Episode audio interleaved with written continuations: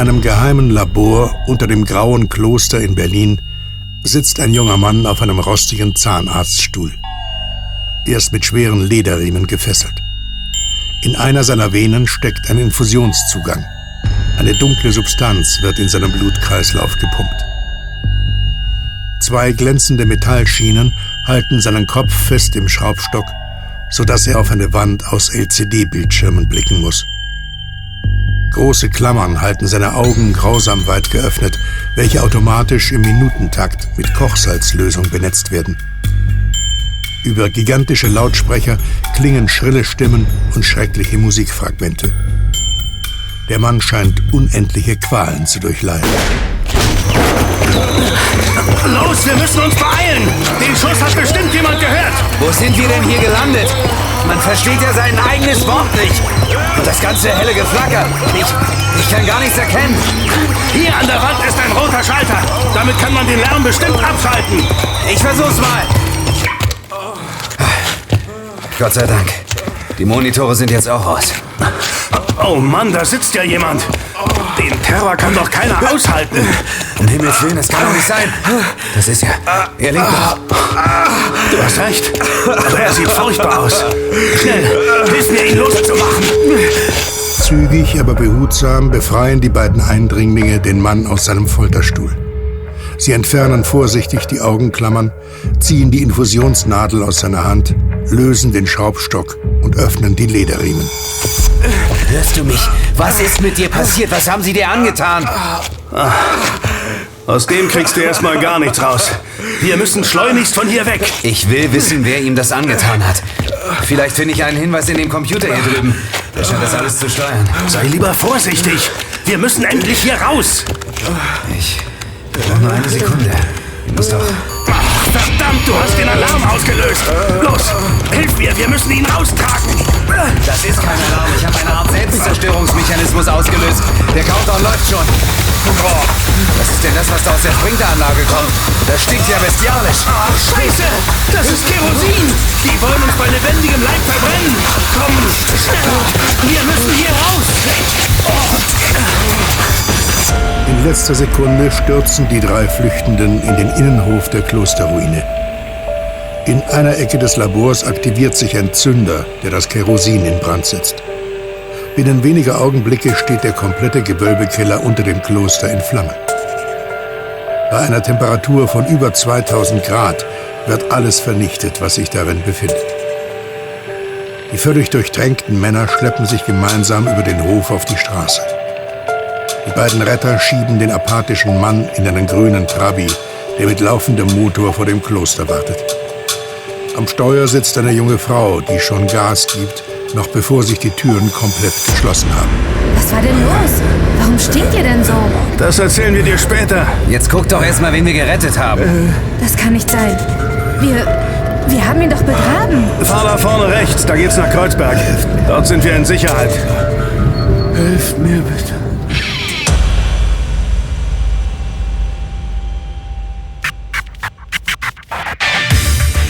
In einer Zeit, in der kein Geheimnis sicher ist vor unbarmherzigen Erpressern, rücksichtslosen Verschwörern, bestechlichen Behörden oder machthungrigen Geheimdiensten, kannst du nur dir selbst vertrauen. Wenn du die Wahrheit wirklich wissen willst, brauchst du Stärke und Mut. Niemand wird dir dafür danken, aber vielleicht kannst du die Welt verändern. Offenbarung 23. Das Ende aller Lügen.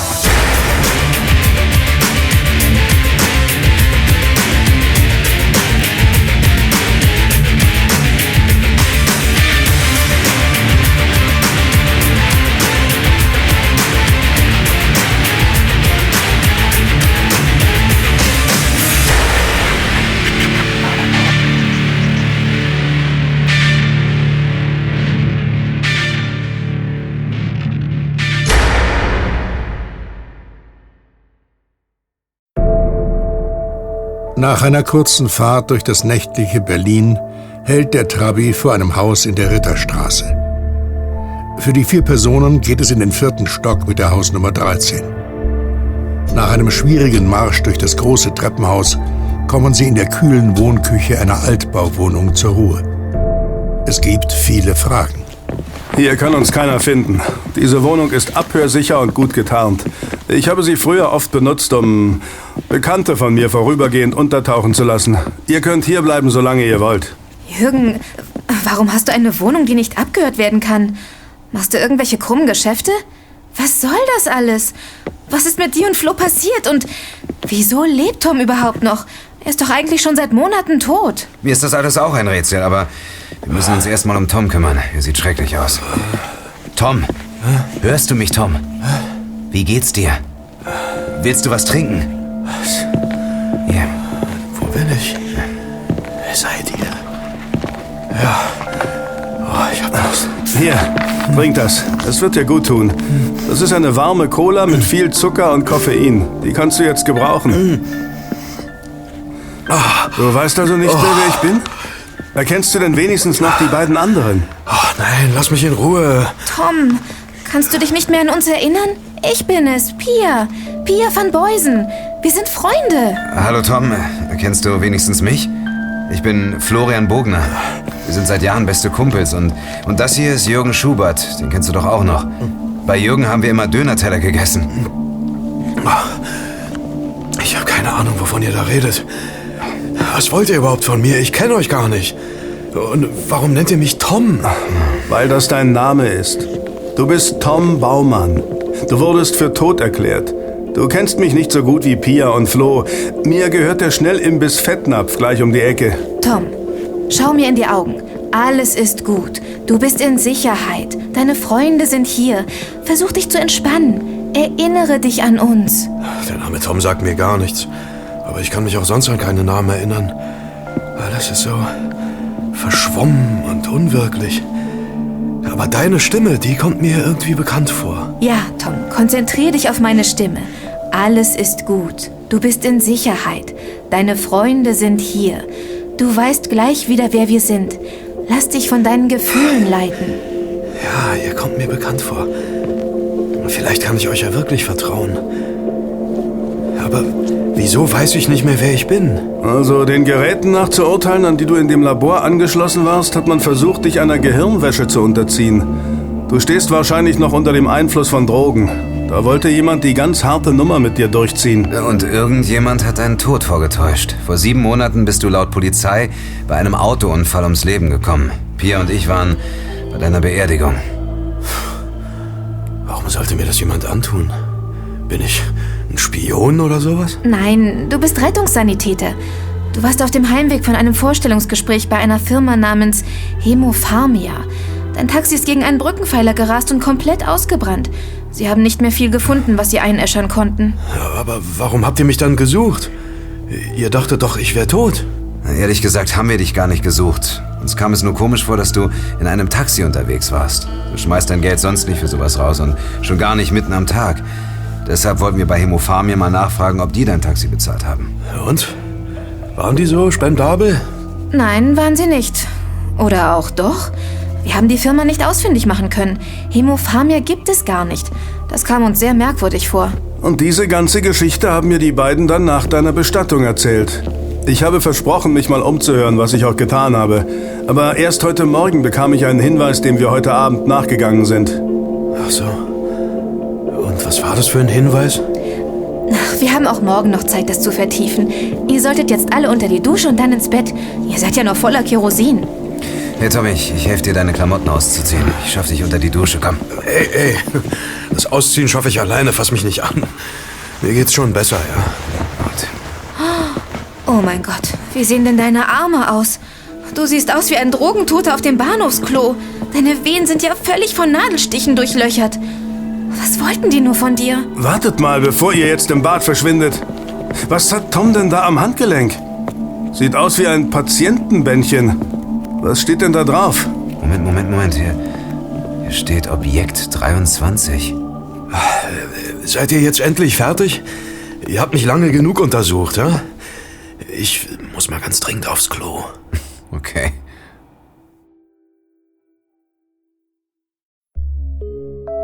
Tom Baumann erwacht nach einem langen und erholsamen Schlaf. Tom kann sich nun wieder an seinen Namen erinnern. Auch die Namen seiner Freunde kommen ihm wieder bekannt vor. Um ihren Hunger zu stillen und noch mehr Informationen zu erhalten, gehen Pia, Flo und Tom in den Schnellimbiss Fettnapf. Jürgen Schubert erwartet sie schon. Zum Glück ist gerade nicht viel los. Die vier können sich in Ruhe an einem der wenigen Stehtische unterhalten. Na, wie geht's euch denn heute? Ihr habt doch bestimmt Hunger. Ich kann euch meine hausgemachten Buletten mit Stampfkartoffeln empfehlen.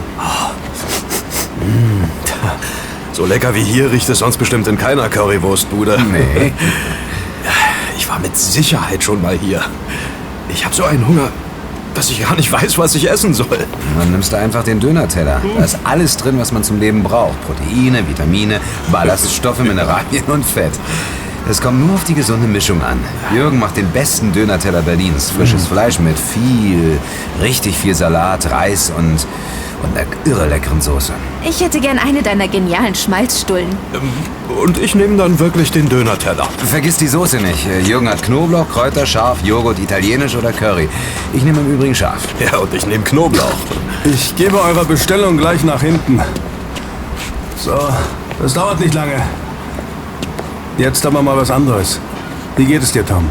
Du siehst jetzt schon viel besser aus. Naja, wenigstens weiß ich schon mal, wie ich heiße und auch dunkel, wer ihr seid. Aber vielleicht erzählt ihr mir noch etwas mehr über mein Verschwinden. Wie bin ich überhaupt dazu gekommen, mich bei einer Scheinfirma wie Hemopharmia zu bewerben? Das ergibt doch überhaupt keinen Sinn. Du hast eine seltene Blutgruppe und bist regelmäßig alle drei Monate zur Blutspende gegangen.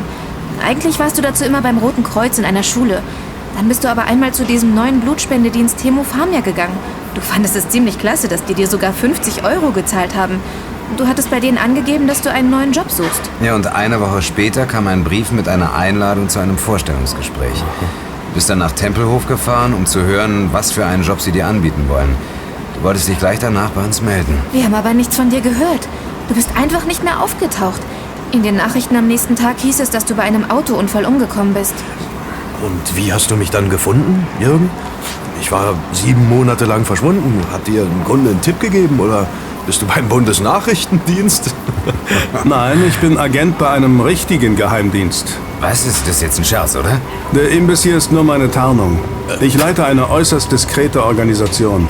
Alle Mitglieder sind ehemalige Agenten von bekannten Geheimdiensten. Wir haben uns vor Jahren zusammengeschlossen, um das Richtige zu tun und nicht nur für eine Regierung zu arbeiten. Wir hatten die Schnauze voll, immer nur Marionetten zu sein und nichts hinterfragen zu dürfen. Ich zum Beispiel war früher beim militärischen Abschirmdienst bei der Gegenspionage tätig. Doch das ist schon lange vorbei. Wir nennen uns Operation 13. Das kann ich dir nicht einfach so glauben, Jürgen. Du hast uns all die Jahre etwas vorgemacht? Ach, man darf wirklich niemandem mehr vertrauen. Deine Geschichte würde allerdings erklären, wie du an diese Information mit dem Kloster gekommen bist. Was für eine Information meinst du? Äh, Jürgen hat uns gesagt, dass er ein Gespräch gehört hat, in dem dein Todesdatum, der 13. Dezember, der Begriff Blutgeld und das graue Kloster gefallen sind. Daraufhin sind wir abends mit Jürgen zur Klosterruine gefahren und wollten uns dort mal umsehen. Ich hätte mich eigentlich da schon fragen müssen, warum Jürgen gezielt in den Keller gestürmt ist und plötzlich eine Pistole in der Hand hatte. Ich habe mich die ganze letzte Nacht lang gefragt, woher du eine Waffe hattest. Jetzt kennst du ja die Antwort. Ja. Ich bin ein Agent. Ah, euer Essen ist fertig. Ich denke, ihr solltet lieber mal denjenigen besuchen, der das Gespräch wirklich gehört hat. Ich rufe Klaus Fischer gleich mal an und sage ihm, dass ihr vorbeikommt. Vielleicht glaubt ihr mir ja dann meine Geschichte. Klaus Fischer. Gehört er auch zu eurer Truppe? Ja. Und außerdem ist er Senator im Roten Rathaus. So, jetzt aber erst einmal guten Appetit. Flo, Pia und Tom fahren zum Roten Rathaus, um Klaus Fischer zu treffen. Klaus Fischer ist Senator für Wirtschaft, Technologie und Frauen.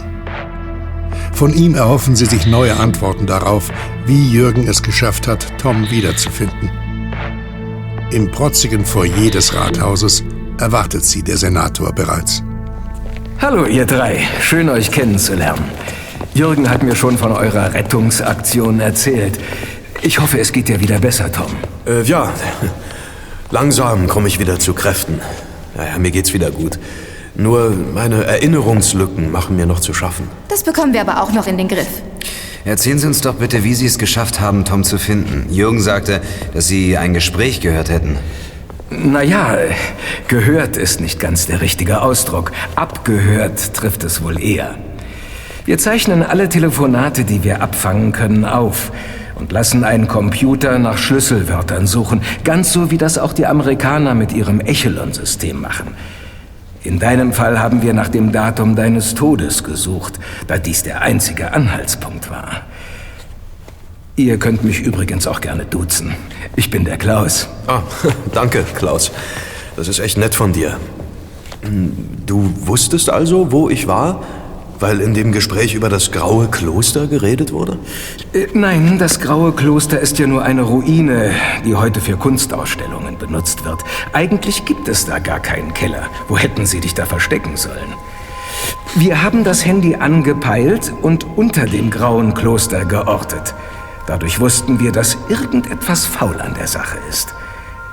Uns war aber nicht bewusst, dass du noch am Leben bist. Wir hatten davon keine Kenntnis. Wie hört ihr denn Handygespräche ab? Ist das denn so einfach? einfach ist das ganz bestimmt nicht. Ich leite bei unserer Organisation die Abteilung Forschung und Entwicklung. Früher habe ich für den Bundesnachrichtendienst gearbeitet. Ich habe dafür gesorgt, dass wir nach der Wende und im Fall der Sowjetunion die Abhöranlage der Amerikaner auf dem Teufelsberg übernehmen konnten. Wir haben dort fünf Radarkuppeln installiert, die ganz Berlin abdecken sowie eine direkte Verbindung zu einem Wettersatelliten, um die Hauptstadt im Auge zu behalten. Wow, ist ja echt abgefahren. Wir werden also alle abgehört, ja? Das ist gut zu wissen. Aus der Bahn, arbeitsloses Gesindel. Steht einem wertvollen Mitglied der Gesellschaft nicht im Weg. Oh nein. Unser ehrwürdiger Graf Eberhard von Hohensalzer. Passt auf, mit Graf Zahl ist nicht zu spaßen. Gott zum Gruße, Herr Fischer. War ja klar, dass Sie sich mit Ihrem Studentenpack hier breit machen. Dieses geschichtsträchtige Foyer ist keine Bahnhofsmission. Hallo, Graf Zahl. Wie ist dein wertes Wohlbefinden? Ist dein blaues Blut mal wieder am Kochen? Hier im Foyer darf sich jeder aufhalten. In unserer Demokratie sind alle gleich viel wert. Das ist nur Ihre Meinung. Und hören Sie endlich auf, mich Graf Zahl zu nennen. Das ist herabwürdigend für das Ansehen meiner Partei. So viel Anstand sollten selbst Sie haben. Vor allem, da wir eine Koalition bilden, um die du uns auf Knien angefleht hast, um eine regierungsfähige Mehrheit zu bekommen. Ich habe darum nie gebeten, Graf Zahl. Das muss ich mir nicht bieten lassen. Irgendwann werden Sie vor mir knien und um Gnade betteln. Mann, oh Mann, was war denn das für ein Spinner?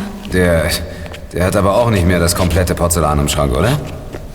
Warum nennst du den eigentlich Graf Zahl? Eberhard ist Senator für Finanzen und wohnt in einem Schloss. Das passt einfach so schön. Außerdem liebe ich es, ihn zu provozieren.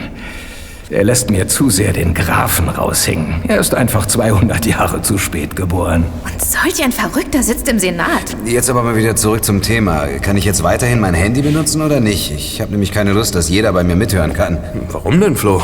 Hast du was zu verbergen? Vorsicht, Tom. Mit dieser Floskel wird immer wieder für den Überwachungsstaat argumentiert.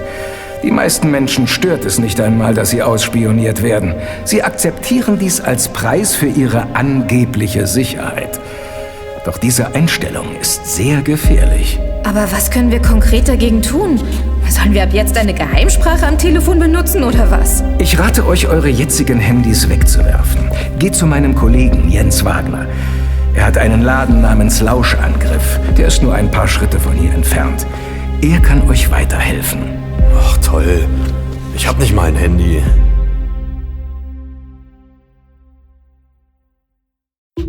Der Lauschangriff ist ein Laden für Sicherheitstechnik, der einfach alles bietet, was man braucht, um seine Privatsphäre zu schützen. An der Eingangstür hängt ein großes Schild, auf dem steht, dass der Einkauf für jedermann möglich ist, da es ein im Grundgesetz festgeschriebenes Recht auf Privatsphäre gibt. Und dieses Recht darf man mit allen Mitteln verteidigen. Als Flo, Pia und Tom im Lauschangriff ankommen, berät Jens Wagner noch eine Kundin. Dieses Sicherheitsschloss bringt Ihnen nur dann etwas, wenn Sie auch gleich die gesamte Zage Ihrer Haustür verstärken. Es ist in Ihrem Fall eher ungeeignet. Ach, schade. Das Schloss sah so sicher und bedeutend aus. Äh, was können Sie mir denn sonst empfehlen? Dieser Schließzylinder hier lässt sich nicht so einfach manipulieren. Da muss ein Profi schon eine ganze Minute daran rumwerkeln, bevor er ihn aufhat. Dabei hinterlässt er auf jeden Fall Spuren. Und ein Amateur kommt nur in Ihre Wohnung, wenn er die Tür mit Gewalt aufbricht. So wie ich Sie verstanden habe, geht es Ihnen ja darum zu merken, ob jemand in Ihrer Abwesenheit in Ihre Wohnung kommt. Das ist doch richtig, oder? Ja, das ist korrekt. Ich will nur wissen, ob die mich ausspionieren. Dann ist das die perfekte Lösung für Ihre Bedürfnisse. Ja, der Zylinder kostet 49 Euro inklusive drei Schlüsseln. Sie können ihn ganz einfach selbst einbauen. Hier, bitteschön. Stimmt so. Ich brauche auch keine Rechnung. Auf Wiedersehen. Vielen Dank und viel Erfolg beim Schutz Ihrer Privatsphäre. Und wie kann ich euch helfen? Äh, Klaus Fischer hat uns hergeschickt. Er hat gesagt, dass wir hier unsere Handys entsorgen sollen. Ah, ihr seid also die glorreichen 3B. Wieso 3B? Wir sind doch keine Schulklasse. Ich glaube, ich weiß, welchen Witz Jens auf unsere Kosten machen will. Moment, verdirbt mir bitte nicht den Spaß. Ihr seid doch Florian Bogner, Pia van Beusen und Tom Baumann. Also dreimal B. Aha, echt witzig, Jens. Lass uns mal wieder zur Sache kommen. Du gehörst doch bestimmt auch zur Operation 13. Was ist denn dein Spezialgebiet? Meine Aufgabe ist der Geheimschutz. Ich schütze geheimes und vertrauliches Material. Ich war vor meiner Zeit bei unserer Organisation beim Bundesamt für Verfassungsschutz. Heute bin ich so eine Art Hüter der Informationen. Du machst es also den anderen schwer, euch abzuhören? Das und noch eine ganze Menge mehr. Also kannst du auch unsere Handys abhörsicher machen? Das ist leider völlig unmöglich.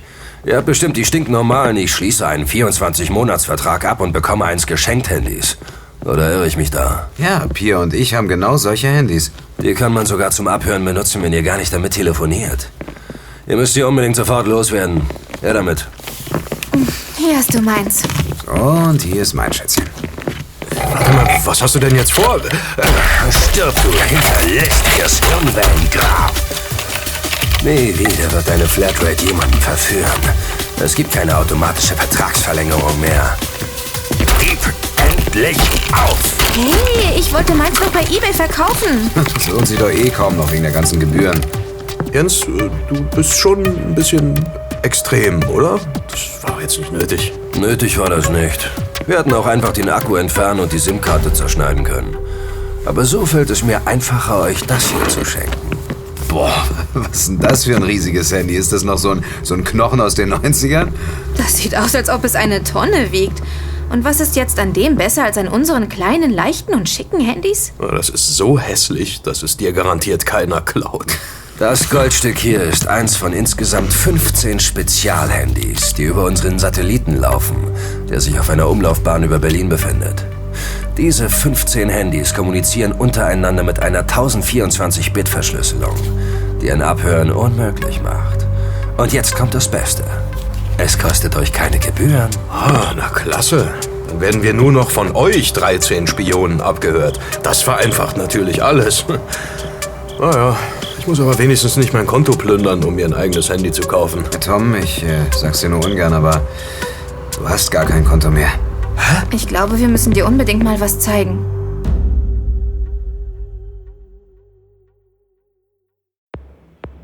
Flo und Pia fahren zusammen mit Tom zum alten Domfriedhof in der Liesenstraße. Nachdem sie die knienden Marmorengel am Eingang passiert haben, gehen sie immer weiter über die erdigen Pfade, bis sie zu den schlichten Urnengräbern kommen. Immer weniger Blumen und Beete sind zu sehen und stetig karger werden die Grabstätten. Hier ruhen die Ärmsten der Armen. Vor einer winzigen Messingplatte, die auf einem Stein befestigt ist, kommen sie zum Stehen. Ist ganz schön gruselig, vor seinem eigenen Grab zu stehen. Alt bin ich wirklich nicht geworden. Hm. Und Geld für eine anständige Beerdigung hatte ich wohl auch nicht. In deinem Besitz befanden sich nur ein paar hundert Euro. Diese Grabstelle mit Beerdigung kostet aber schon an die 1000 Euro. Das Gesundheitsamt Berlin-Mitte hat dich deshalb ordnungsbehördlich bestatten lassen. Es gab keine Trauerfeier und auch keine Grabrede. Pia und ich waren aber hier und haben uns von dir verabschiedet. Wir, wir hatten auch Blumen dabei. Ja, danke. Ich geb's gerne zu, ich, ich habe sogar geweint. Mann, Das ist schon ganz schön traurig, wenn man keine Familie hat, die einen begraben kann und um einen trauert. Ja. Es ist verdammt hart, niemanden zu haben.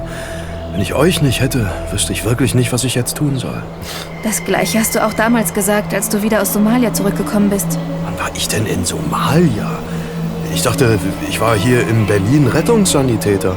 Bist vor zwei Jahren mit einer Hilfsorganisation nach Somalia gegangen, um den Opfern des Bürgerkriegs zu helfen. Und letzten Sommer bist du dann wieder heimgekehrt, weil, ähm, ja, weil... Du hattest in Somalia eine Freundin. Sie war Krankenschwester. Ihr Name war Dominique Carnot. Ich weiß davon nichts mehr. Ich habe so viele verwirrende Bilder in meinem Kopf, die ich nicht richtig zuordnen kann. Meine eigenen Erlebnisse dagegen scheinen verloren zu sein. Äh, hat sie mit mir Schluss gemacht oder warum bin ich wieder zurückgekommen? Nein, Tom. Dominique ist in Somalia ums Leben gekommen. Sie war deine große Liebe. Du hast sie begraben müssen und wolltest nicht mehr dort bleiben. Es tut mir wirklich sehr leid. Ist schon komisch. Ich kann mich überhaupt nicht an sie erinnern. Was ist denn genau passiert? Dominique wurde bei einem Krankentransport von einer Landmine getötet. Das war alles ausgesprochen tragisch. Du warst wochenlang völlig neben der Spur, aber Pia und ich haben es geschafft, dich wieder einigermaßen aufzubauen. Und genau das werden wir wieder tun. Wir lassen dich nicht hängen. Flo und ich haben heute Morgen schon darüber geredet. Wir ziehen mit dir in die Wohnung in Kreuzberg. Wir bleiben bei dir, bis alles wieder in Ordnung ist. Und auf unser Klingelschild schreiben wir dann einfach 3b. Nein, nein, nein. Ich will wieder ein ganz normales Leben haben. Dieses Grab soll verschwinden. Ich will wieder von den Toten auferstehen. Ich habe keine Lust, mich zu verstecken. So einfach ist es aber nicht. Wir wissen doch gar nicht, wer dich entführt hat. Vielleicht sind die immer noch hinter dir her. Was haben die überhaupt mit dir gemacht? Bist du wirklich außer Gefahr? Wenn du dir da nicht hundertprozentig sicher bist, darfst du einfach nichts riskieren. Das ist mir egal. Ich will mein Leben zurück. Ich kann dich ja verstehen, aber, aber Pia hat recht. Es bringt dir nichts, alles übers Knie zu brechen. Lass uns doch lieber mit jemandem reden, der von so etwas Ahnung hat. Ich, ich kenne da einen, der dieses Land und seine Bürokratie genau durchschaut. Wir sollten erst einmal mit ihm reden, bevor du versuchst, wieder einen Ausweis zu beantragen. Bitte, hör auf uns. Lass Tom Baumann noch ein paar Stunden ruhen.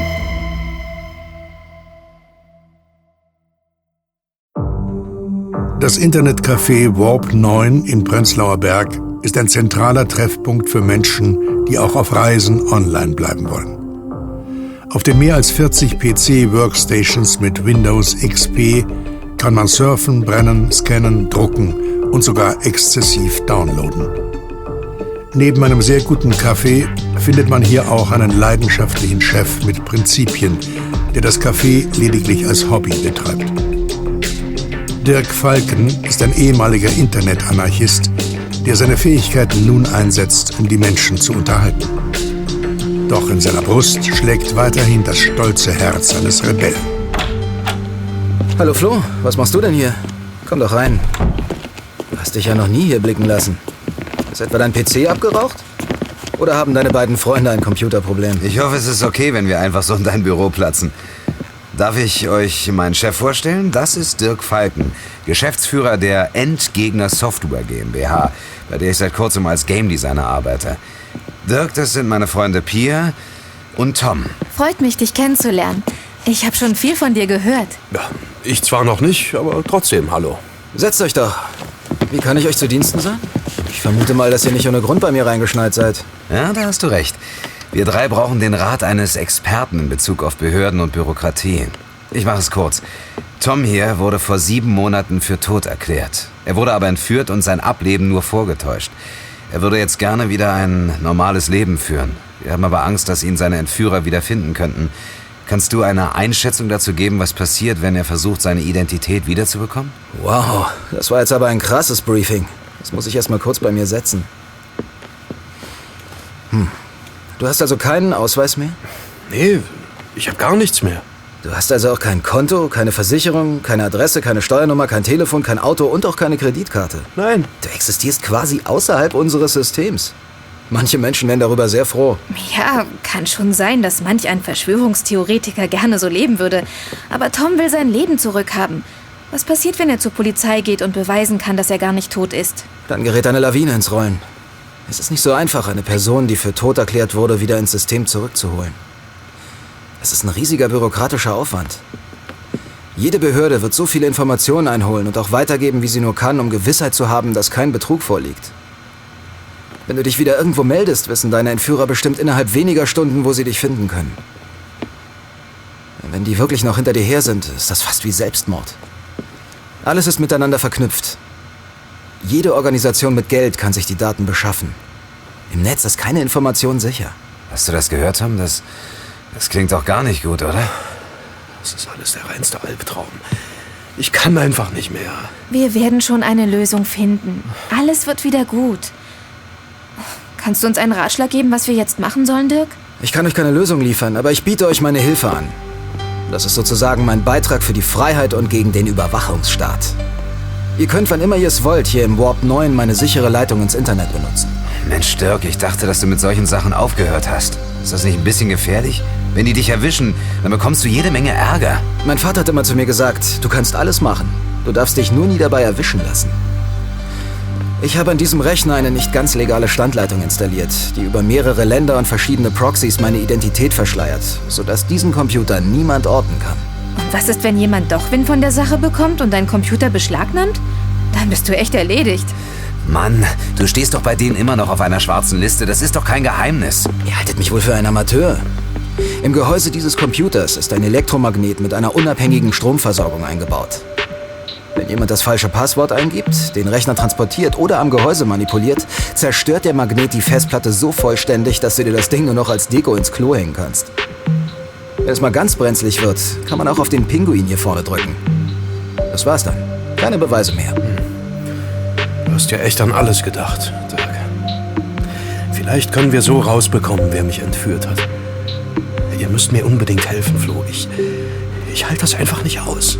Aber ich habe doch nicht die geringste Ahnung, wie man sowas macht. Ich arbeite bei Dirk als Spieleentwickler und, und schreibe nur kleinere Programme. Ich bin, ich bin noch nie unerlaubt in ein Netzwerk eingedrungen. Flo, mach dir doch keine Gedanken. Hier auf diesem Rechner sind die besten Tools installiert, die es gibt. Da du unter anderem die Programmiersprache C++ beherrschst, bist du auch in der Lage, Sicherheitslücken zu finden, glaub mir. Alles, was dir fehlt, ist ein wenig Übung. Komm einfach her, wenn dir danach ist. Hey, was ist denn mit Tom los? Der wird ja ganz grün im Gesicht. Tom? Was ist los mit dir? Soll ich dir ein Glas Wasser holen? Hey, Tom, kipp jetzt bitte nicht aus den Latschen. Ich brauche nur frische Luft. Tom? Tom! Tom! Tom! Tom, kannst du mich hören? Hey, Kumpel, sag doch was. Tom! Tom! Alles okay. Mir geht's gut. Ist alles gar kein Problem. Soll ich euch einen Rettungswagen rufen? Wir können doch nicht ins Krankenhaus, du Witzbold. Aber ich weiß, wo wir Hilfe bekommen. Dirk, ruf uns bitte ein Taxi.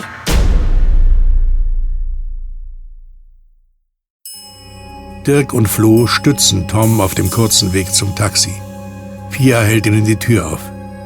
Sie weist den Fahrer an, sie ins St. Hedwig Krankenhaus in Berlin Mitte zu fahren. Die drei erreichen das akademische Lehrkrankenhaus der Charité in wenigen Minuten. Das große Hospital beherbergt die psychiatrische Universitätsklinik, die von der Ordensschwester Augusta geleitet wird. Diese Abteilung ist spezialisiert auf Abhängigkeitserkrankungen, affektive Störungen, Manien, Depressionen und schizophrene Psychose. Im Wartebereich der Klinik empfängt Augusta die drei unerwarteten Besucher. Pia, meine Liebe, was führt dich zu uns? Gibt es wieder ein Problem mit einer deiner Therapiegruppen? Nein, heute habe ich keine Sitzung. Einem Freund von mir geht es wirklich schlecht. Er hat vor wenigen Minuten einen Kreislaufkollaps erlitten. Kannst du mir mit einem Medikament aushelfen, bis er später zu seinem Hausarzt kann? Wir wollen die Notaufnahme nicht mit solch einer Lappalie blockieren. Ach, macht euch keine Umstände. Es geht mir schon viel besser. So etwas sollte man nicht auf die leichte Schulter nehmen. Er sollte vor allem viel trinken und sich ausruhen. Setzt euch bitte sofort hin. Ich hole mal mein Köfferchen. Pia, das ist doch gar kein normales Krankenhaus. Das ist eine Psychiatrie. Willst du Tom jetzt einweisen lassen? Er hat doch keinen an der Klatsche, oder... Oder etwa doch? Nein, natürlich nicht. Ich kenne Schwester Augusta aber ziemlich gut. Sie ist vertrauenswürdig. Ich arbeite ja hier in der Nähe in der Suchtberatung Lost in Space. Da kommt es öfters mal vor, dass ich hier jemanden abhole oder auch vorbeibringe. Das solltest du eigentlich wissen, Flo. Hey, ihr zwei. Redet mal lieber nicht so laut. Da kommt nämlich die gute Schwester mit meinem Schnäpschen. So, da bin ich wieder. Hier hast du erstmal ein Glas Wasser. Danke. Und nimm bitte auch die Tropfen hier im Becher. Das sollte dich wieder auf die Beine bringen. Vielen Dank. Hm. Das ist wirklich sehr nett von Ihnen. Keine Ursache. Ich bin ja da, um den Schwachen zu helfen. Äh, kennen wir uns nicht von irgendwoher? Du kommst mir so bekannt vor. Wie heißt du denn? Ich heiße Tom. Äh, äh, Tom Brinkmann. Und du bist Rettungssanitäter, richtig? Ja? Woher wissen Sie das? Sind wir uns schon mal begegnet? Ich, ich kann mich leider nicht an Sie erinnern. Ich kann dir keinen Vorwurf machen, dass du mich nicht wiedererkennst. Es ist ja schon Jahre her. Es war eine schreckliche Nacht, in der so viel Leid geschehen ist. Du hast mir damals das Leben gerettet. Die Straßenbahn, in der ich unterwegs war, hatte einen Zusammenstoß mit einem Gefahrguttransporter. Ich war im hinteren Wagen eingeklemmt. Wenn du mich nicht befreit und rausgetragen hättest, wäre ich durch die auslaufende Säure ums Leben gekommen. Du hast mich dann mit deinem Kollegen im Rettungswagen ins Krankenhaus gefahren. Ja, Tom, von dem Unglück hast du uns damals doch erzählt. Das war eine riesengroße Sache. Die Zeitungen haben tagelang darüber berichtet. Erinnerst du dich nicht? Deine Schuhe sind dabei sogar draufgegangen und deine Dienststelle wollte dir nicht einmal ein neues Paar bezahlen, weil du in dem Wagen überhaupt nichts zu suchen hattest. Dafür wäre die Feuerwehr zuständig gewesen. Tut mir leid, ich kann mich einfach nicht erinnern. Es muss wirklich schon sehr lange her sein. Aber mein Gedächtnis war ja noch nie das Beste. Macht doch nichts. Ich wiederhole aber gerne mein Angebot von damals. Wenn du auch mal Hilfe benötigst, kannst du dich jederzeit an mich wenden. Und damit meine ich mehr als nur ein paar Tropfen für den Kreislauf. Komm einfach zu mir, wenn du mich brauchst. Du weißt ja jetzt wieder, wo du mich finden kannst. Äh, Entschuldigung, Schwester Augusta, aber es wäre jetzt Zeit für die Abendandacht. Oh, tut mir leid, ich muss weg. Die Abendandacht hat einen hohen therapeutischen Stellenwert bei uns. Ich hoffe, es geht dir bald wieder besser, Tom. Äh, vielen Dank für alles, Schwester Augusta. Das war jetzt aber total nett von der Ordensschwester. Ich habe doch gesagt, dass sie uns helfen wird. Übrigens, wenn wir schon mal hier sind, können wir dann noch schnell in mein Büro vorbeischauen? Ich will meinen Vater noch kurz anrufen. Mein Handy hat ja jetzt keinen Empfang mehr. Pias Arbeitsplatz liegt in der gleichen Straße wie das St. Hedwig Krankenhaus. Es sind nur wenige Schritte von dort. Das Lost in Space bietet eine Beratung für Internet- und Computerspielsüchtige. Das Beratungsangebot richtet sich an Betroffene und deren Angehörige, die Probleme im Umgang mit den Medien, Internet und Computer haben. Die Psychologin Pia van Beusen leitet hier einige Therapiegruppen. Die Erkenntnisse, die sie in den Gesprächen gewinnt, lässt sie in ihre Doktorarbeit einfließen. Flo und Tom sitzen zusammen mit Pia in ihrem kleinen Büro, das extrem aufgeräumt und sauber wirkt. Danke, dass ihr mitgekommen seid. Es dauert auch nicht lange. Ich muss nur kurz meinen Papst anrufen. Ja, kein Problem. Lass dir Zeit. Ja, ja. Lass dir Zeit.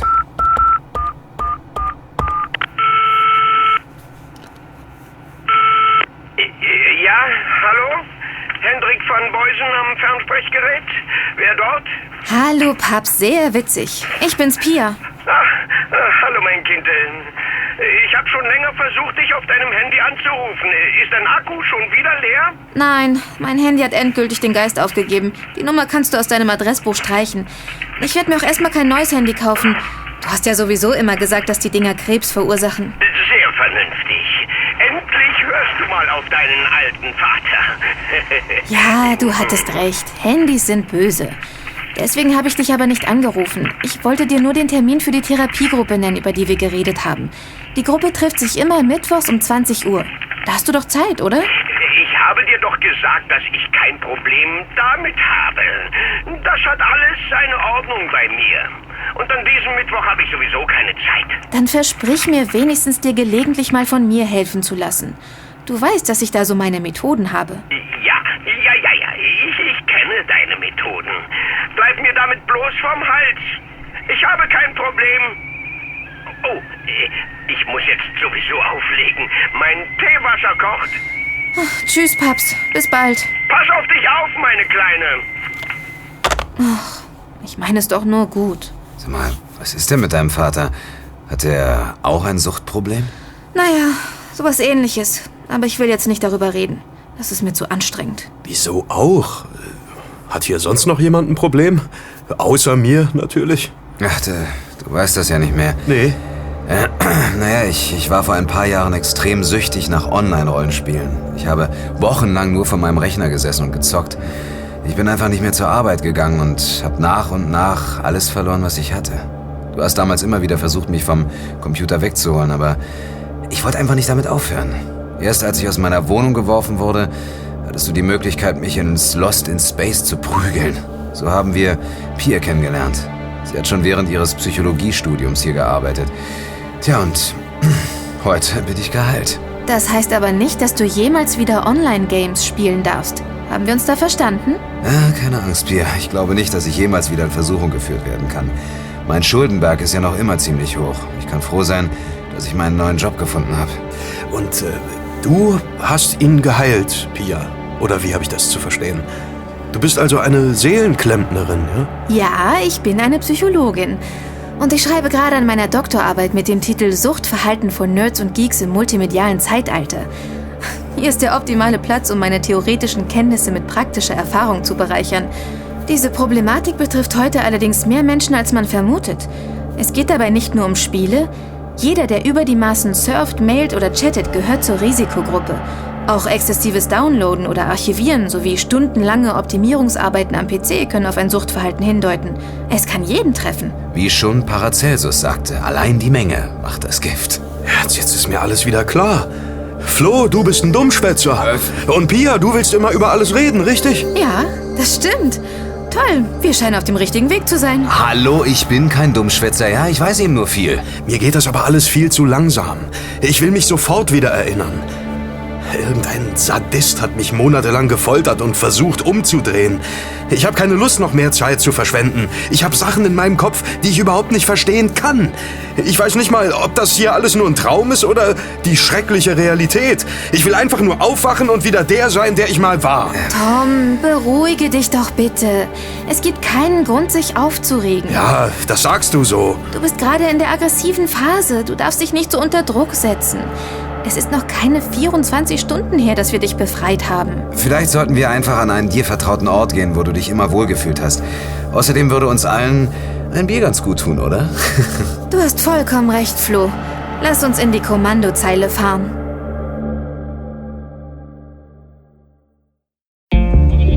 Juttas Bierbar liegt in der Brückenstraße in Berlin-Mitte.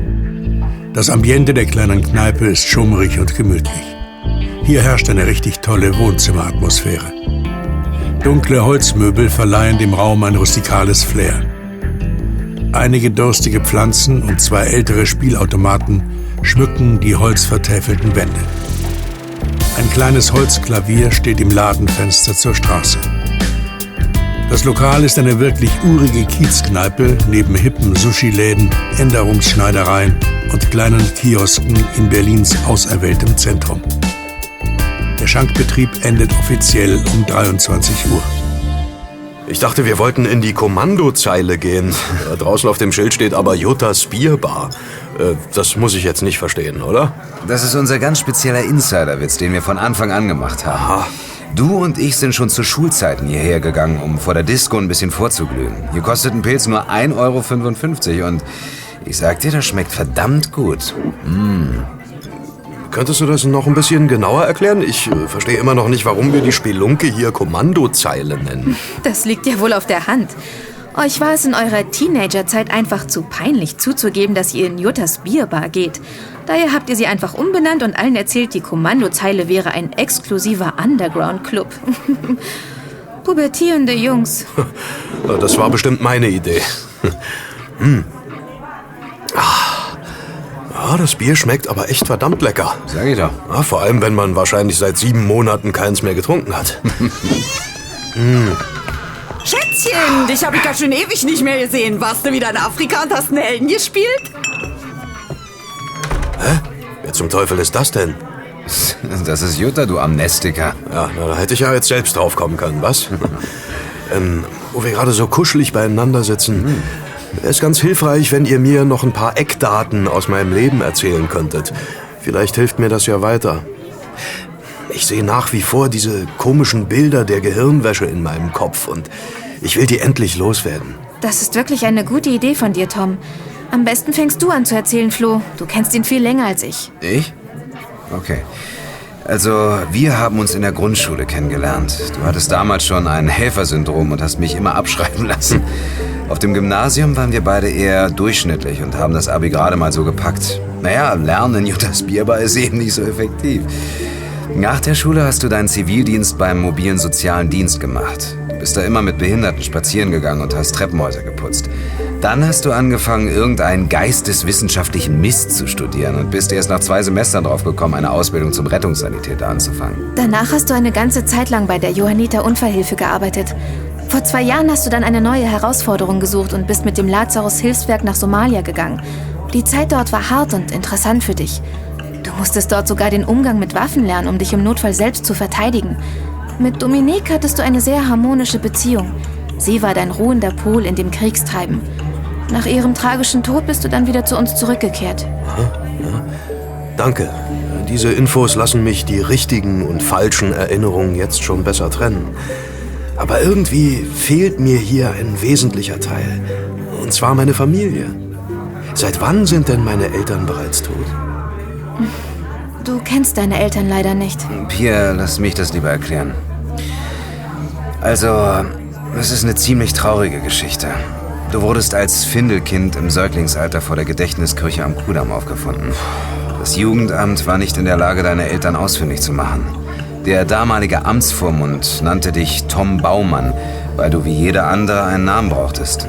Du bist im Kinderheim Luisenstift aufgewachsen und hast später in einer betreuten Wohngruppe gelebt. Boah, hab ich ein Scheißleben. Ja. Keine Eltern, keine Freundin, keine klaren Erinnerungen. Ich muss unter Menschen. Ich muss jetzt raus, sonst drehe ich echt noch durch. Äh, jetzt kann den Telefonbackstein mal einer von euch tragen. Habe keine Lust mehr, den rumzuschleppen. Oh Gott, Tom, bist du wahnsinnig? Jutta reißt uns den Kopf ab. Ist alles gut, Pierre. Ich habe es eingesteckt. Die Gefahr ist gebannt. Hä? Habt ihr sie noch alle? Das ist nur ein Handy. Warum sollte uns jemand deswegen den Kopf abreißen? Jeder, der in Juttas Bierbar mit einem Handy erwischt wird, muss eine Lokalrunde geben. Das ist ihr eisernes Gesetz. Das hier ist ein Ort der Entspannung vor dem Handyzeitalter. Da kennt Jutta nichts. Ja, dann lasst uns jetzt gehen. Schräg gegenüber ist doch ein Club. Da können wir ein bisschen abrocken. Vielleicht geht's mir ja dann besser. Na, ich glaube nicht, dass wir da so reinkommen. Das ist der KitKat Club, der bekannteste Fetischclub Deutschlands. Das ist jetzt wohl nicht das Richtige. Nee. Flo, lass uns Tom doch unseren neuen Lieblingsclub zeigen. Er wird ihn lieben. Dort kann er wirklich abrocken.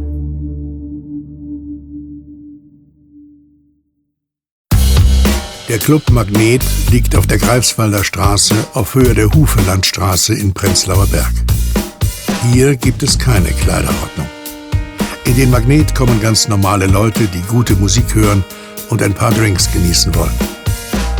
Flo, Pia und Tom stehen im großen Outdoor-Bereich des Clubs, der immer nur für den Abend aufgebaut wird und provisorisch mit Bauzäunen abgesperrt ist. Unter einem Gartenpavillon ist eine Bar aufgebaut, die einfach und clever konstruiert ist. Die Theke besteht aus Dutzenden leeren Bierkästen, auf denen Holzplatten von alten Bierzeltgarnituren liegen. An der Decke des Pavillons hängen Baby-Heizstrahler, die für etwas Wärme an kalten Abenden sorgen. Im Inneren des Clubs spielt gerade die Band The Toten Crackhuren im Kofferraum. In der Outdoor Lounge läuft entspannende Rockmusik, die zum langen Verweilen an der frischen Luft einlädt. Hey, ihr hattet recht. Dieser Club ist wirklich der Hammer. Ach, hier kann ich endlich mal abschalten. Hm, Und die Luft hier ist total erfrischend. Und die Salzstangen sind echt der Knaller. Schon allein deswegen lohnt es sich herzukommen. An jeder Ecke stehen Becher mit Knabberzeug und die werden nie leer. Hier laufen auch keine Tussis rum, die mit ihren Handtaschen die Tanzfläche blockieren. Die sind einfach nur nette und coole Leute. Wer hat euch denn auf den Trichter hier mit dem Magnet gebracht? Es gibt doch in Berlin hunderte von Clubs. Ein ehemaliger Zivi der Suchtberatung, mit dem ich heute noch befreundet bin, hat mir den Tipp gegeben. Er hat gesagt, das wäre genau das Richtige für so Hetero-Spießer wie uns. Mm. Und damit lag er hundertprozentig richtig. Ah, ich lieb's hier. Hm. Flo, ich glaube, es ist nicht so gut für dich, dass die Drinks hier so günstig sind. Wieso? Hm. Übrigens, ich habe ganz vergessen, dass Energy Drinks wie flüssige Gummibärchen schmecken. Ach, das ist ja ekelhaft. Jungchen, du musst da Wodka reinschütten. Dann lässt sich dieses süße Gesöff aushalten. Pur ist doch die reinste Folter. Ja, danke für den Tipp, aber ich muss mich heute noch ein bisschen zurückhalten. Ich bin noch nicht so ganz wieder auf dem Damm. Du siehst aber auch echt fertig aus, Mann. Meine Mutter hat mir immer heiße Honigmilch mit Wodka eingeflößt, bis ich meine Zehenspitzen nicht mehr richtig sehen konnte. Am nächsten Tag war ich meist wieder fit. Sag mal, kenne ich dich nicht irgendwoher?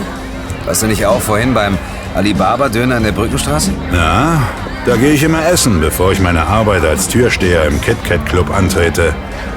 Da habe ich mich so daran gewöhnt, dass ich auch dahin gehe, wenn ich nicht arbeite. Ich heiße übrigens Alexander. Ich bin Pia und das sind Flo und Tom. Freut uns, dich kennenzulernen.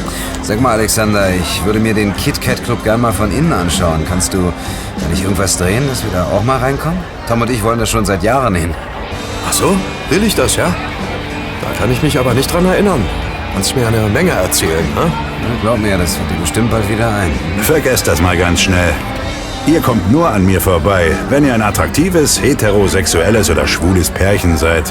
Und ohne Lack und Leder oder eine schöne Uniform geht eh nichts. Und ein wenig geschminkt sollten Männer auch sein. Oh, schade. Ich dachte, meine Chance wäre gekommen. Ich gebe dir gleich noch ein paar Tipps. Ich muss aber erst mal aufs Klo. Bis gleich. Lustige Leute lernt man hier also auch kennen, Tom. Ist doch toll, oder? Ach, ich weiß nicht. Irgendwie komme ich doch nicht richtig runter. Es schwirren einfach zu viele Dinge durch meinen Kopf.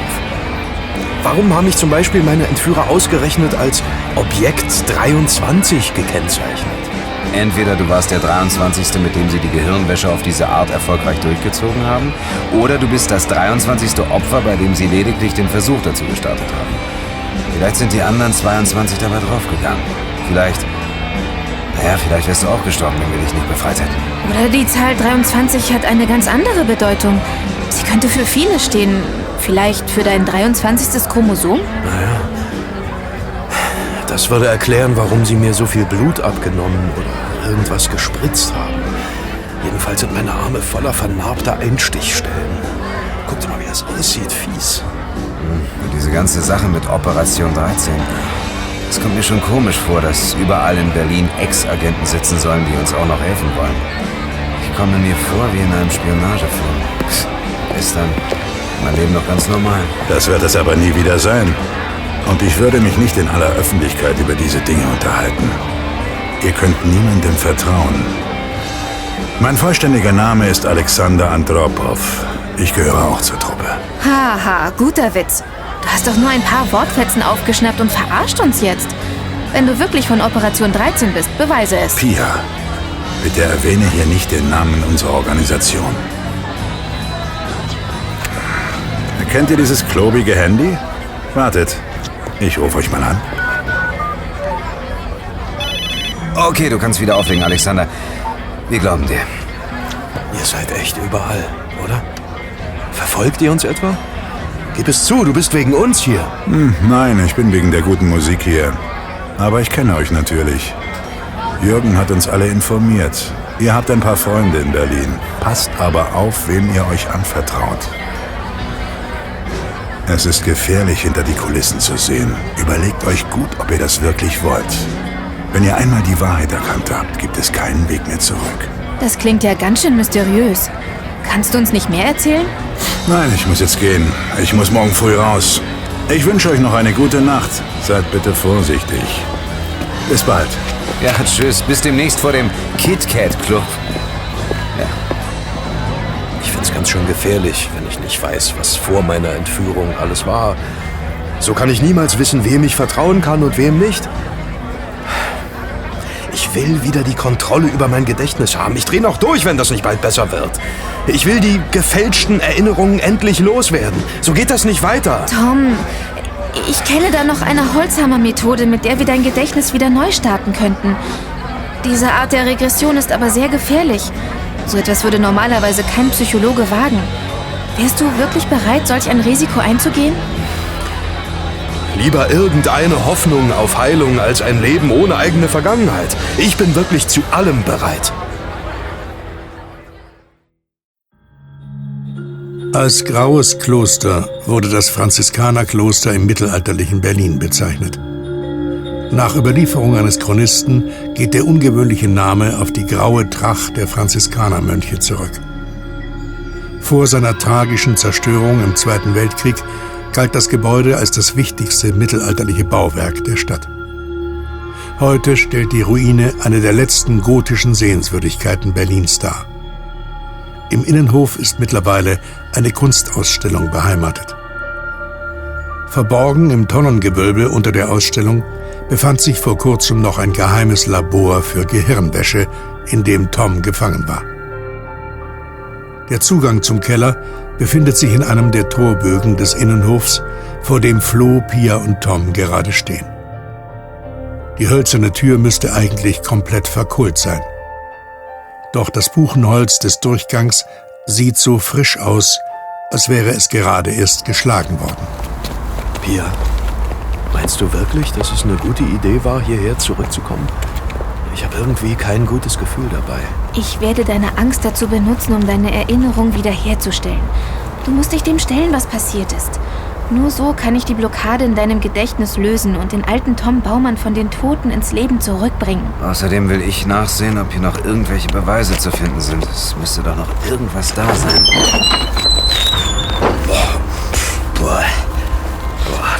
Ja immer noch nach Rauch und Kerosin. Ah, sieht nicht so aus, als ob da unten noch irgendwas zu finden wäre. Die Feuerwehr scheint alles ausgeräumt zu haben. Ja, ohne Atemgerät kommen wir da sowieso nicht unbeschadet runter. Wenn die sogar dafür gesorgt haben, dass hier oben nach nicht mal 24 Stunden eine neue Holztür eingebaut wurde, wird dort unten bestimmt gar nichts mehr zu finden sein. Mist, ich dachte, wir könnten denen so auf die Schliche kommen. Ja, wenn nichts mehr hier ist, werden die sich auch hier nicht mehr blicken lassen. Wie wär's, wenn du jetzt endlich mit dem anfängst, was du vorhattest, Pia? Tom, dazu muss ich dir was erzählen. Kommt mal mit.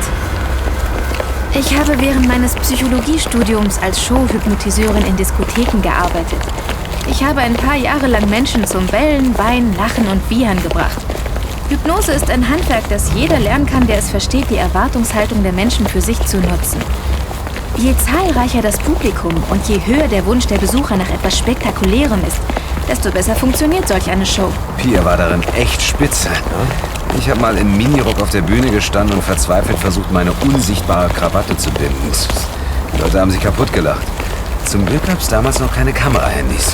Warte mal, du hast also vor, mich zu hypnotisieren, um meine wirklichen Erinnerungen zurückzuholen und die falschen zu löschen? Genau das werde ich versuchen. Wir stehen hier vor der Statue David und Goliath. Dieses Bild passt doch sehr gut zu unserer Situation. Wir drei kämpfen gegen einen übermächtigen Riesen, den wir nur mit unseren eigenen Waffen schlagen können. Wir stehen hier im Hof unter dem klaren Sternenhimmel. Der Mond wirft sein weißes Licht auf uns herab. Schau mir noch tiefer in die Augen und konzentriere dich. Du hörst nur meine Stimme. Du wirst müde und fühlst dich gefangen. Du bist im Dunkeln eingesperrt und kommst nicht heraus. Denn du hast Angst. Pia nutzt Toms Furcht sowie die Magie des Ortes und der Nacht, um ihn in eine tiefe Trance zu versetzen, die ihn in den Winkel seines Unterbewusstseins führt, in dem sich der Tom versteckt, der vor sieben Monaten entführt wurde. Wenn es Pia gelingen würde, diesen Teil seiner Persönlichkeit wieder hervorzuholen, würde die Manipulation der Gehirnwäsche verschwinden und Tom wieder ganz der Alte sein. Falls Pia aber nicht den richtigen Zugang zu Toms Verstand findet, wird er im geschlossenen Bereich eines psychiatrischen Krankenhauses die restliche Zeit bis zu seinem Tod verbringen. Ich möchte Ihre Ausreden nicht hören. Sorgen Sie einfach nur dafür, dass er das macht, was wir von ihm verlangen. Was? Er wehrt sich. Machen Sie weiter. Lange kann er das nicht mehr aushalten. Irgendwann wird er schon aufgeben. Er soll als Marionette für uns ein Stück aufführen. Und wir werden darüber lachen. Los, erhöhen Sie die Dosis. Ich habe keine Geduld mehr. Ich will endlich Resultate sehen. Sie meinen, dass er immer noch nicht so weit ist? Das kann ich nicht akzeptieren. Gehen Sie bis zum Äußersten. Ich werde nicht länger warten.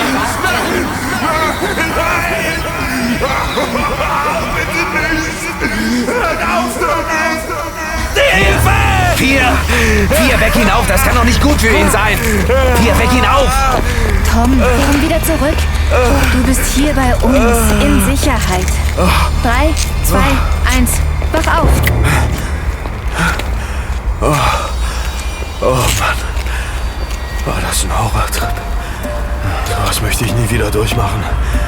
Erst waren alle Erinnerungen zusammen in meinem Kopf. Die vorgetäuschten und die echten sind fast verschmolzen. Aber du hattest recht, Pia, es hat funktioniert. Ich konnte mit deiner Hilfe alle manipulierten Bilder und Töne verdrängen und aus meinem Gedächtnis löschen. Die sind weg. Ich bin endlich wieder frei. Jetzt kann ich mich endlich wieder an alles erinnern, was vor meiner Entführung war. Als ich vor dem angeblichen Büro von Hemopharmia ankam, wurde ich von drei Schlägern festgehalten und betäubt. Das nächste, was ich weiß, ist, dass ich bei Jürgen, Flo und dir im Trabi saß. Oh, Gott sei Dank. Mein Verstand funktioniert jetzt wieder einwandfrei. Och, ich danke euch beiden. Du wirst aber erst dann in Sicherheit sein, wenn du weißt, wer dir das angetan hat. Ja. Erst, wenn wir den oder die Täter gefunden und unschädlich gemacht haben, wirst du wieder richtig frei und in Sicherheit leben können. Flo liegt richtig. Wir müssen etwas unternehmen und agieren, statt zu reagieren. Wir müssen herausfinden, was und warum das alles mit dir passiert ist. Warum sagt ihr denn wir? Das ist doch allein mein Problem. Lasst euch nicht mit in diesen Sumpf reinziehen. Ihr habt ganz normale Leben, die ihr nicht aufgeben solltet. Ich will auf keinen Fall, dass ihr euch in Gefahr bringt. Tom, eine für alle, alle für einen.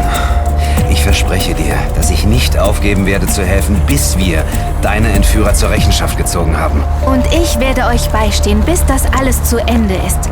Und dann werde ich dafür sorgen, dass die das nie wieder einem Menschen antun werden. Danke, Leute. Das werde ich euch wirklich niemals vergessen. Und jetzt? Lasst uns diese Schweine finden.